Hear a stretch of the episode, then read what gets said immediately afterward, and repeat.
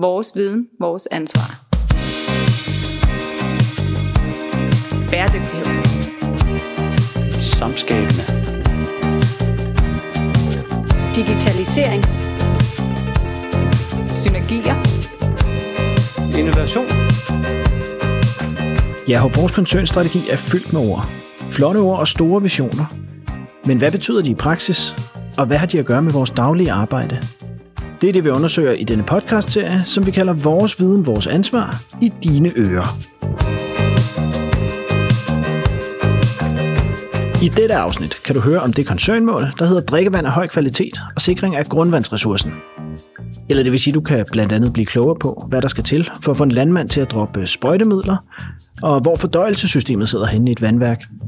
Du kan møde landmanden Martin, planlægger Stine Biskov fra Vandressourcer og seniorprojektleder for renoveringen af værket ved Søndersø, Troels Lund. Og så kan du også møde forsyningsdirektør Ole Adler, som sidder her sammen med mig.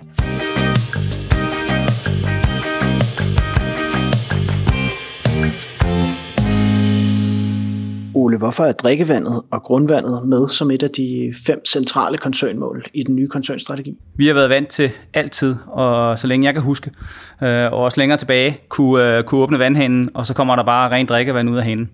Og det er relativt unikt, øh, og vi har et kæmpe ansvar, fordi vi leverer rent drikkevand til 1,2 millioner mennesker. Det er faktisk hver femte dansker, vi leverer rent drikkevand til. Og derfor er det så vigtigt og en basal forsyning fra Hofor at levere til vores kunder. Og derfor er det også med i vores koncernstrategi som en ud af de fem koncernmål. Men når nu det allerede, man kan sige, det er sådan en, en integreret del af vores forsyning, og det er noget, vi har styr på, og, og, og synes, vi, vi, vi gør godt allerede. Hvorfor er det så nødvendigt at have det som et af, et af de fem mål? Jamen, man kan sige, at øh, selvom det er en af de forsyningsgrene, som vi har været vant til at arbejde med, øh, så er det også en af de forsyningsgrene, hvor vi står over for en meget, meget stor investering. Øh, vi er ved at renovere vores værker. Øh, vi skal til at renovere vores kildepladser. Øh, og det gør vi alt sammen med den forudsætning om, at vi også gerne i fremtiden vil, øh, vil kunne levere den her ydelse til, øh, til vores kunder. Øh, rent, godt og koldt drikkevand. Øh, og derfor er det vigtigt, at vi stadigvæk har fokus på det. Uh, og det er også en af årsagerne til, at det er kommet ind som øh, et af de vigtige koncernmål, som koncernmål 1 i vores viden og vores ansvar. Så det nye i koncernmålet nu, i forhold til, til den strategi, vi, vi forlader her ved årsskiftet, hvad, hvad er det? Jeg vil faktisk sige, at øh, for koncernmålet her er ikke så meget nyt. Det her det er et spørgsmål om, vi også har gjort det i den nuværende strategiperiode. Det, som vi skal have meget fokus på i den her strategiperiode, det er eksekvering. Så det vil sige, at øh, ligesom vi så i den øh, nuværende strategiperiode for, øh, for øh, Ammerværket, at der var hele formålet at eksekvere og få sat øh, Ammerværket Bio 4 i drift, så er det faktisk det, vi går ind i i den øh, kommende koncernstrategi øh, vedrørende koncernmål 1 vand. Det er at sikre os, at vi faktisk får bygget værkerne, og vi får sat nogle værker i drift. Vi bliver ikke færdige i løbet af de næste fem år. Så det vil sige, at om fem år, når vi laver en ny koncernstrategi, så vil det her også være et af de rigtig vigtige mål, som vi skal fortsætte.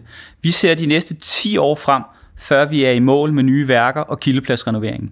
Så det vil sige, at der kommer til at gå 10 år, før vi sådan ligesom sætter nogle nye initiativer i, i vandet på vandområdet? Ja, men det vi kommer til at gøre, det er jo øh, det er en gradvis udbygning det her. Øhm, så, så vi kommer til at følge det spor, vi har lagt op over de næste øh, 10-15 år. Det er at sikre os og reinvestere i vores infrastruktur. Øh, men det er det langsigtede mål, det er stadigvæk, at vi vil levere vand baseret på grundvand til vores borgere. Så er der en periode indimellem, hvor vi godt ved, at vores grundvand er udfordret, og vores værker er udfordret. Men forhåbentlig, når vi ser de her 15-20 år frem, så har vi øh, ren grundvand. Det kommer vi lidt tilbage til, at det er påvirket af pesticider senere. Øh, men vi har så også en infrastruktur øh, bestående af renoverede værker, øh, der endda har fået et ekstra behandlingstrin på, der gør, at vi får blodgjort vand. Og vi har nogle kildepladser, der kan levere vand til vores værker. Og vi har også et net, der kan transportere vandet rundt til vores borgere. Nu siger du selv det her med øh, grundvandsbeskyttelse og, øh, og brug af sprøjtemidler. Og en, og en del af det arbejde, som, som vi laver her i HFOR, det er jo også at indgå øh, frivillige aftaler med landmænd om at stoppe med at bruge sprøjtemidler.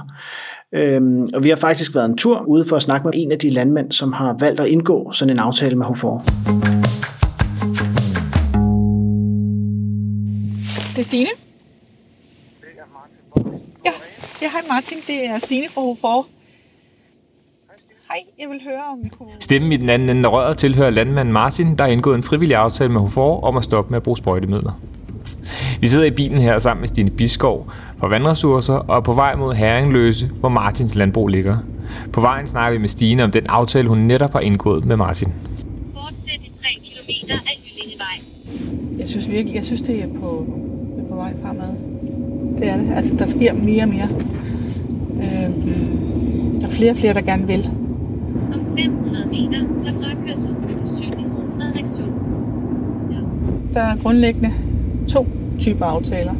Den ene er den helt, helt frivillige, og det er den her. Det er, det er helt, helt frivillig.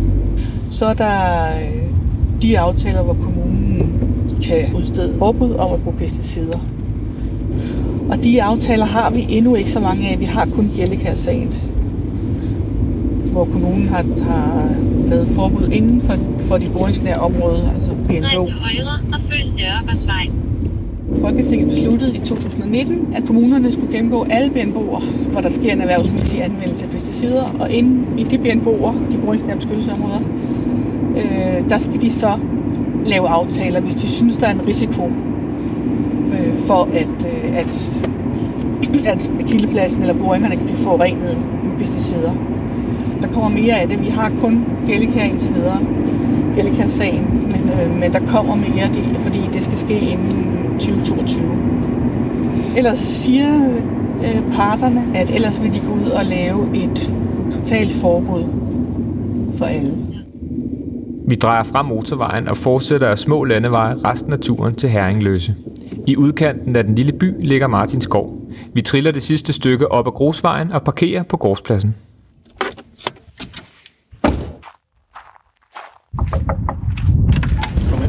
Jeg dyrker raps, byg, ved. Vi har ikke heste, vi har ingen øh, dyr, vi har en hund.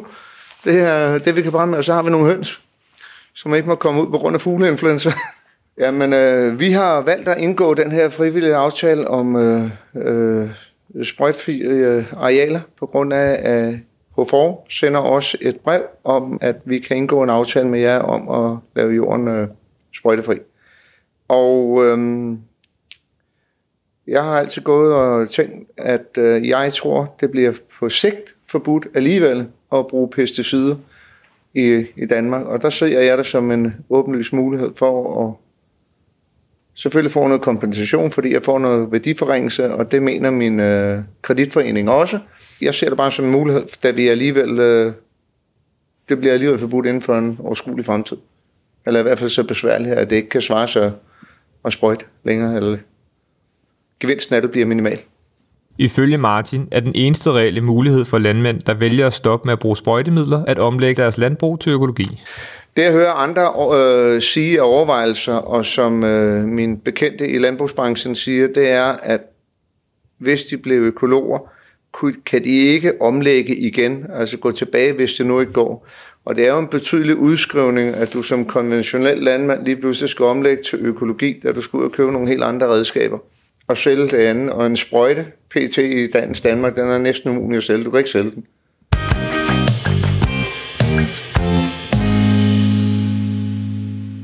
Fra en landmand, der har valgt at tage imod en af de her frivillige aftaler, og Stine, der forklarer om, hvorfor vi ligesom øh, vælger at gøre det her, hvad det går ud på.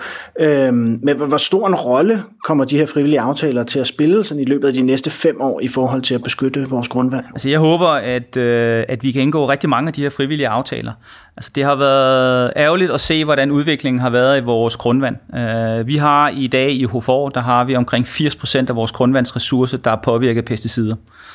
Og det er jo meget. Øh, og vi vil gerne sikre os, at øh, vi fremadrettet leverer rent drikkevand uden pesticider. Øh, politisk har man også sagt, at hvis man ikke får indgået nok frivillige aftaler inden 2022, jamen så må man se, om man skal gå ud og lave mere tvang. Og det er altid meget nemmere at lave frivillige aftaler. Og som øh, vores landmand her sagde, så at, tror jeg også, at fremtiden er, at man går ind politisk og forbyder flere og flere sådan nogle stoffer. Så det vil sige, at vi øh, to områder, skovrejsning, frivillige aftaler arbejder vi på, og det sidste ben, vi arbejder på, det er i dialog med Miljøstyrelsen, om at sikre os, at vi fremadrettet ikke bruger nogle stoffer, der om 10, 15, 20 år forurener grundvandet igen. Så det er de tre ben, vi arbejder på lige her nu. Øh, så er vi fuldstændig klar over, at øh, det løser ikke problemet her nu. Og som jeg sagde før, så har vi 80% af vores grundvandsressource, der er påvirket af pesticider. Så inden vi kommer 15-20 år frem i tiden, hvor grundvandet forhåbentlig igen er rent, så har vi en opgave. Øh, og den opgave, den hedder, at vi skal håndtere de nuværende pesticider, der er i vores grundvand, og som vi ser. Øh, og det gør vi ved at gå ind og kigge på forskellige renseteknologier. Er det noget, vi skal til at gøre mere? Altså aktivt rense det, øh, det vand, vi sender ud til kunderne? Ja, det, jeg tror, at vi vil se en periode, øh, hvor vi kommer til at, ren, at rense udvalgte kilder, ud, udvalgte kildepladser, fordi vi ser spor af, det kan være DMS, som vi har hørt meget om, som vi er brede af i vores område, i, i, i Hofor-oplandet. Øh, der er der en periode, hvor vi bliver nødt til at finde teknologier, der kan rense det her grundvand her. Øh, samtidig introducerer vi jo andre former for teknologier, så det er jo ikke helt fremmed. Man kan jo sige, at det, at vi vælger at lave blødgjort vand, øh, det er jo også en teknologi, det er en pelletsmetode, hvor vi fjerner kalken fra drikkevandet, som vi indfører. Det vi kommer til at gøre også, det er at putte et yderligere rensetrin på, der hvor det bliver nødvendigt. Det er forhåbentlig ikke alle steder, at vi skal gøre det. Men der er nogle udvalgte steder, hvor vi allerede i dag, blandt andet i Hvidovre, øh, der leverer vi faktisk drikkevand, der har været igennem et kulfilter.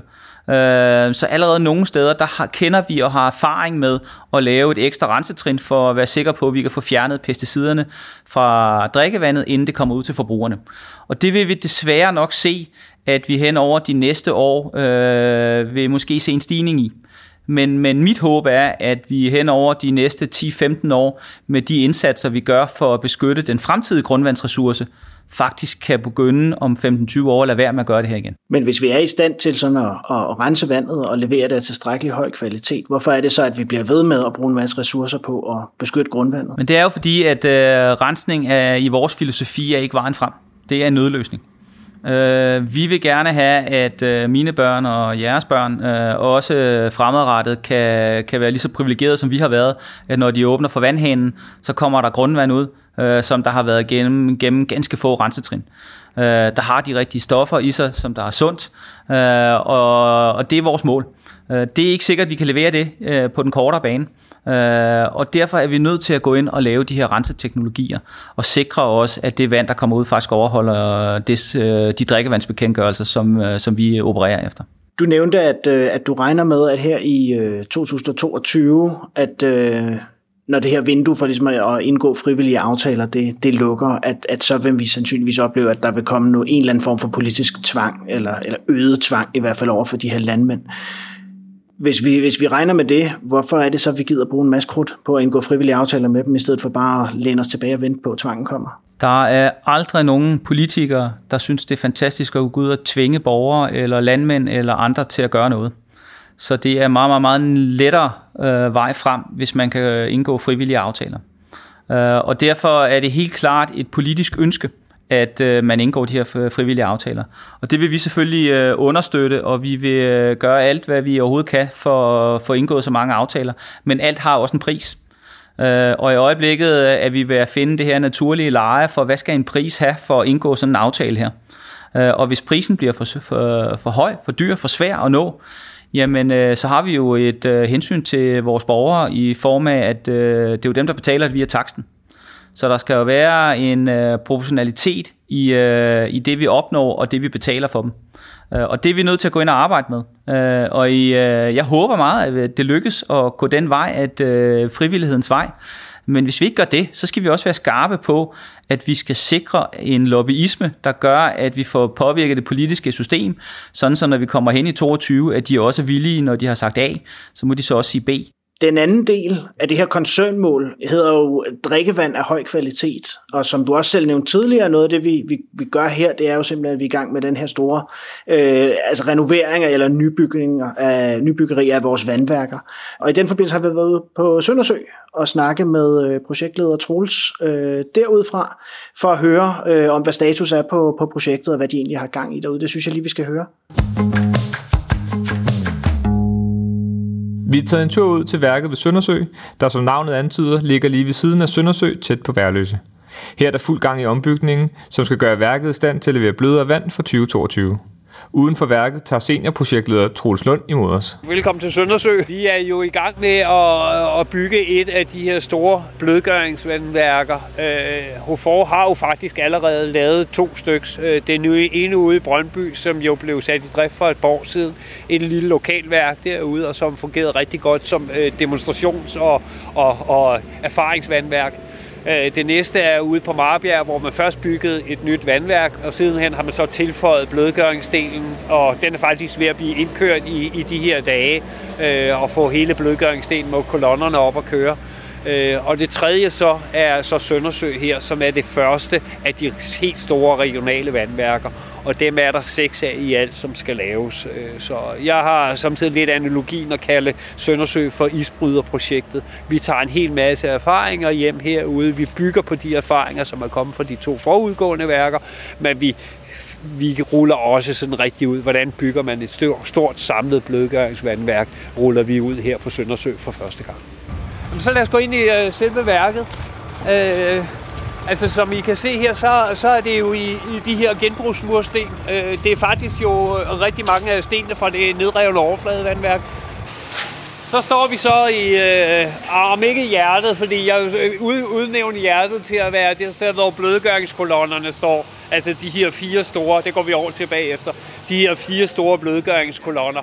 Men øh, så kan man sige, at det her det er i hvert fald sådan, øh, øh, selve fordøjelsessystemet. Så det her det er altså øh, filtersalen, og, og hvor man jo så filtrerer vandet og fjerner den her okker og jern og mangan, der er i vandet. I modsætning til, hvor man har store åbne bassinfiltre, så er det altså lukkede trykfiltre her, hvor man har bedre styr på processen, øh, kan skylle ved enkelt filter individuelt, og simpelthen et, et, e, et moderne vandværk kontra en efterhånden 100 år gammel teknologi, man bruger over på det eksisterende øh, grundvandsværk. Øh, jamen, øh, det her det var så det, jeg så kaldte hjertet af blødgøringsvandværket. Det her det er kol- kolonnesalen, hvor de her fire store blødgøringskolonner øh, skal stå. Og som I kan se nede i bunden, der er kommet de her øh, fire bunde, og de bliver så bygget op i cirka fem sektioner eller sådan noget, og når så en endelig højde næsten op under taget her. Jeg tror, de er cirka en øh, 9 meter høje eller sådan noget. Øh, I forhold til drikkevandssikkerhed giver det, giver det en meget mere kontrolleret proces. Øh, man kunne nærmest sammenligne det sådan med, med klassisk vinproduktion, hvor, øh, hvor man satsede lidt på, at gerne gik godt, godt i de gamle egetræsfade, og så ellers glæder man sig til at smage, hvordan gik det med produktionen året efter. Det er lidt mere en gammel teknologi, man har haft, mens man nu med den nye har helt styr på processerne og kan overvåge samtlige trin, så man får meget bedre, meget bedre styret vandbehandling sagsbehandlingsproces og meget bedre styr på kvaliteten og drikkevandssikkerheden i samtlige trin af det, der foregår. Værket her regner vi, vi har et budget på 730 millioner kroner for, for værket ved Søndersø. Øh, det er sandsynligvis lidt dyrere end de andre, sådan per produceret kubikmeter, eller hvad man nu benchmarker imod. Blandt andet som følge af de her, den her etapeopdeling, en lille smule den her isbryder-effekt, Øh, Øh, så vi regner med, at vi får lidt mere synergi og kan lave de kommende værker lidt billigere. Men sådan som, som tomfælderegel vil jeg da nok sige, et sted mellem en halv og tre kvart milliard øh, ligger hver af de her værker på. Så det er jo altså også, som vi kalder det, vandværkernes øh, storebæltsbro. Det er by far den største øh, investering i vandforsyning i Skandinavien. Nu gætter jeg bare efter krigen. Sådan noget lignende. Det er i hvert fald sådan en klasse for sig.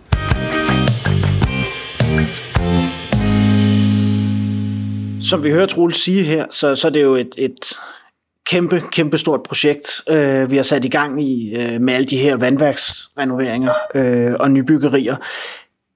Hvorfor er det, vi vælger at bruge så mange penge på at, at, at gå ind og simpelthen renovere eller nybygge alle vores store vandværker? Det gør vi simpelthen, fordi de gamle de er slidt. Som jeg startede med at sige, det er de 50-60 år gamle øh, og vi bruger gaffatape til at holde dem øh, kørende. Øh, så vi står simpelthen over for at skulle øh, lave den her store investering. Øh, og det er helt rigtigt, som Troel siger, det er helt unikt, at vi øh, faktisk er i en situation, hvor vi kører syv store regionale værker, plus nogle lokale værker afsted på samme øh, samlebånd. Øh, det har man faktisk ikke set mange steder før. Øh, og det, er, det er nødvendigt. Øh, en af de andre ting, som jeg synes, der var vigtige, at Troels faktisk sagde, det var det her med, at øh, det er en helt ny teknik. Øh, når man kigger på de gamle værker, der havde vi åbne vandoverflader øh, hvor der var mulighed for, at der kunne komme forurening og alt muligt andet ind. Øh, og det er jo... Øh, det kan vi ikke rigtig tillade os mere, fordi at vi klorer jo ikke, heldigvis. Øh, og jeg vil godt fortælle en lille historie, fordi da vi startede med at øh, skulle lave blødgøring, så var der nogle af os, der tog øh, en lille rundtur, blandt andet til Frankrig, og så på blodgøringsanlæg. Og der kom vi ud i øh, en, øh, en lille landregion, hvor de havde noget elektrolyse til at blodgøre. Og der var det faktisk borgmesteren, som der var ansvarlig for den her blodgøring. Og borgmesteren var en øh, ældre herre, øh, godt øh, i stand, øh, og det var en af de få borgmester, jeg har set, at øh, hvor øh, livremmen og knappen på buksen var 10-12 cm i afstand. Øh, og han drev også den lokale øh, vingård. Øh, men det, der var helt atypisk, når man kom ind som, som dansker i, øh, og så hans produktionsanlæg, det var jo, at han gik jo og rode rundt med fingrene nede i drikkevandet, og der var jo ikke noget der, fordi de kloger det hele. Øh, rødvin, vi fik bagefter, var til gengæld utrolig god. Øh, og det er jo forskellen. Og det, som vi har sat rigtig meget vægt på her, det er at gå ind i den næste generation af infrastruktur øh, på drikkevandssiden. Og det vil sige, når vi bygger de nye værker, så første gang, når du tager hele vandkredsløbet igennem, lige fra kilden til hanen, når borgeren åbner for hanen, det er faktisk første gang, at der kommer lys på drikkevandet. Alt andet, det foregår i et lukket system. Så det vil sige, at som Troels rigtig siger, så er det jo øh, med den hygiejnesikkerhed, som der skal være på det, så har vi lukket alt ind i beholder. Og det er også rigtigt, når man går ud og ser vores nye værker, så kan du ikke se, om vi laver drikkevand, eller om vi laver øl, eller vi laver vin. Øh, fordi det, er, det ligner mere og mere en fødevarevirksomhed, som vi også er. Øh, men men det, er, det har ændret syn i forhold til de gamle værker. Men man kan sige, at det er jo rigtig, rigtig mange penge, som, som vi vælger at investere i det her. Hvor kommer de penge fra? Er der noget andet, vi så ikke skal i løbet af, af de kommende mange år? Altså du, kan jo, du har fuldstændig ret i, det er jo sindssygt mange penge. Øh, jeg tror bare i værksrenoveringen alene, der kigger vi jo ind i noget, der ligner 4 milliarder. Øh, og så kommer kildepladserne, så kommer råvandsnettet øh, oveni. Så det er jo rigtig mange penge, vi investerer. På den anden side har vi hen over de, øh, de seneste 40-50 år ikke investeret særlig meget i øh, renovering af vores øh, infrastruktur. Og det er jo også derfor, at øh, man kan sige, hvis du kigger på den samlede vandpris for København, så har vi landets laveste i dag. Øh, det kommer vi ikke til at være ved med at have, fordi at der er kun én måde, pengene kommer fra. Det er, at de kommer fra, at øh, vi, øh, os og dem, der bor i vores forsyningsopland, kommer til at betale det via vandtaksterne. Der er mange gensidige afhængigheder i den her tidsplan, øh, altså fordi de netop kommer lige efter hinanden, de her vandværker. Hvad gør vi for at sikre, at, at hele korthuset ikke vælter? Det er, hvis jeg, hvis jeg skal have en urolig øh, nattesøvn, så, så er det faktisk noget af det, jeg ligger og tænker på. Øh, og vi arbejder hæftigt på at få det her dynamiske overblik. Fordi en ting er, at vi selv bygger værker. Øh, vi selv renoverer kildepladser. Men øh, der er jo rigtig mange andre, der har nogle ønsker øh, på vores systemer. Øh, der er en letbane, der gør, at vi skal til at flytte nogle ledninger. Der er byudvikling, der gør, at vi lige pludselig skal til at flytte nogle ledninger. Så der er jo rigtig mange, der har interesser i vores øh, placering af vores infrastruktur. Øh, og hele det puslespil, det skal vi have til at hænge op. Men når nu du siger det her med, at, at det er noget, der, der sådan, ja, lidt kan forstyrre din, din nattesøvn, øh, hvor i løbet af, af den her renovering og alt det her arbejde, vi øh, vi er ude, hvor, hvor sikre er vi på at kunne opretholde drikkevands øh, eller forsyningssikkerheden? Hele tiden undervejs? Uha, der er rigtig mange forudsætninger, øh, og du får ikke mig til at, til at love, at, øh, at vi opretholder det her hele tiden. Men, øh, men øh, vi gør vores bedste hele tiden øh, på at sikre, at øh, når borgerne åbner for vandhænden, så er der selvfølgelig øh, vand i, øh, og der er nok af det. Øh, men øh, der kan øh, komme situationer. Øh, for eksempel så vi 2018, hvor der var en meget, meget lang tørke der var vi nede og, og skrabe kistebunden øh, på drikkevand. Øh, men der er det jo heldigvis sådan, så at øh, det, at vi skal skabe en bæredygtig by, det gør også, at vores borgere øh, skal skabe en bæredygtig by. Og hvis de kommer i de situationer, så må vi jo gå ud og tage en snak og appellere til, at øh, man sparer lidt på vandet. Så skal vi også nok kunne levere drikkevand. Øh, også i den her renoveringsperiode, også selvom der bliver lavet letbane og så videre. Noget af det, øh, som, som vi også hører Troels snakke om herude øh, i, i forbindelse med Søndersø, og, og som jo også er en del af hele den her vandværksrenovering, øh, det er det her med, at vi begynder at, øh, at tilbyde blødgjort vand til på den lange bane alle vores kunder. Hvad er det, som, øh, som blødgøring har at gøre med det her koncernmål om drikkevand af høj kvalitet? Man kan jo sige, at øh, uh, Troel siger jo, at det var hjertet i Søndersø, og det er jo fordi, det er en ny teknologi, og det er et, uh, et kvalitetsløft. Uh, man kan jo sige, at i forhold til at levere rent drikkevand, der er det jo ikke et krav at lave blødgjort vand. Uh, men, men vi har været inde og regne, at det samfundsøkonomisk, når man kigger på den enkelte borger, så giver det rigtig god mening, fordi jeg tror, at vi alle sammen kender følelsen af at stå og skal gøre badeværelse, elkedler, og kaffemaskiner ren på grund af kalk. Øh, så vi har faktisk været inde og regne på, at det, det giver god samfundsøkonomisk mening at blødgøre. Men man kan så sige nu, øh, du, du nævnte før, at det i løbet af de næste år kan blive nødvendigt at, at begynde at gå ind og rense vores, vores grundvand for pesticider. Nu tilfører vi så også her i forbindelse med blødere vand noget, noget kemisk bearbejdning af, af vandet. Hvorfor er det den rigtige vej at gå i forhold til, til, til det her drikkevand af høj kvalitet, som, som vi har et mål om? Jeg tror, det er en kulturandring, vi, øh, vi, vi står overfor. Ikke? Fordi hvis man går over til USA og køber en flaske drikkevand derover og kigger bagpå, så reklamerer de med naturlig drikkevand. Og så kigger man på det, så har det været igennem 26 forskellige behandlingstrin. Ikke? Der har vi været privilegeret i, øh, i Danmark om, at det er grundvand, vi henter op. Det eneste, vi gør, det er, at vi tager det igennem en, øh, en simpel filtrering og, øh, og en iltning. Det, som vi kommer til at se ind i nu, det er, at nu har vi nogle muligheder for at lave nogle kvalitetsvalg. Det ene kvalitetsvalg, vi vælger, det er altså at blødgøre det. Øh, man kan så sige, at det er kvalitetsvalg at rense for pesticider. Nej, det er det ikke. Det er en nødvendighed. Fordi at hvis vi ikke renser for pesticiderne, øh, og hvis vi ser en stigende koncentration over drikkevandsbekendtgørelsen, så kan vi jo ikke, øh, så kan vi lige pludselig stå med en situation, hvor vi ikke kan sende drikkevand ud til borgerne. Øh, så kan man sige, at man kan gøre ligesom i Sydeuropa, man kan afsalte havvand og drikke det i stedet for, eller bruge regnvand. Der er vi bare ikke.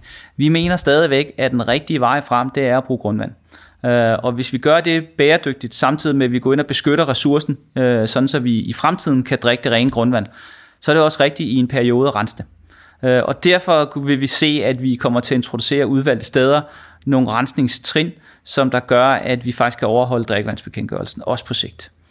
Øh, men forhåbentlig er det kun i en periode, så det er en investering, vi laver i en kortere periode, som der så er 10, 15, 20 år, øh, og så skulle vi gerne være derhen, hvor grundvandet igen er, er rent. Så hvis vi skal opsummere her til sidst, når vi kigger frem her, den, den nye strategiperiode, de næste fem år, hvad kommer til at være de største udfordringer, vi, vi står overfor på vandområdet? Jeg tror, der er to, øh, som jeg vil pege på. Den ene, det er, at øh, vi skal have eksekveret. Vi skal have eksekveret på værkerne, vi skal have eksekveret på kildepladserne. Så det vil sige, at vi skal have nogle projekter hen over øh, disken, sådan så vi kan begynde at se de nye anlæg stå over snore.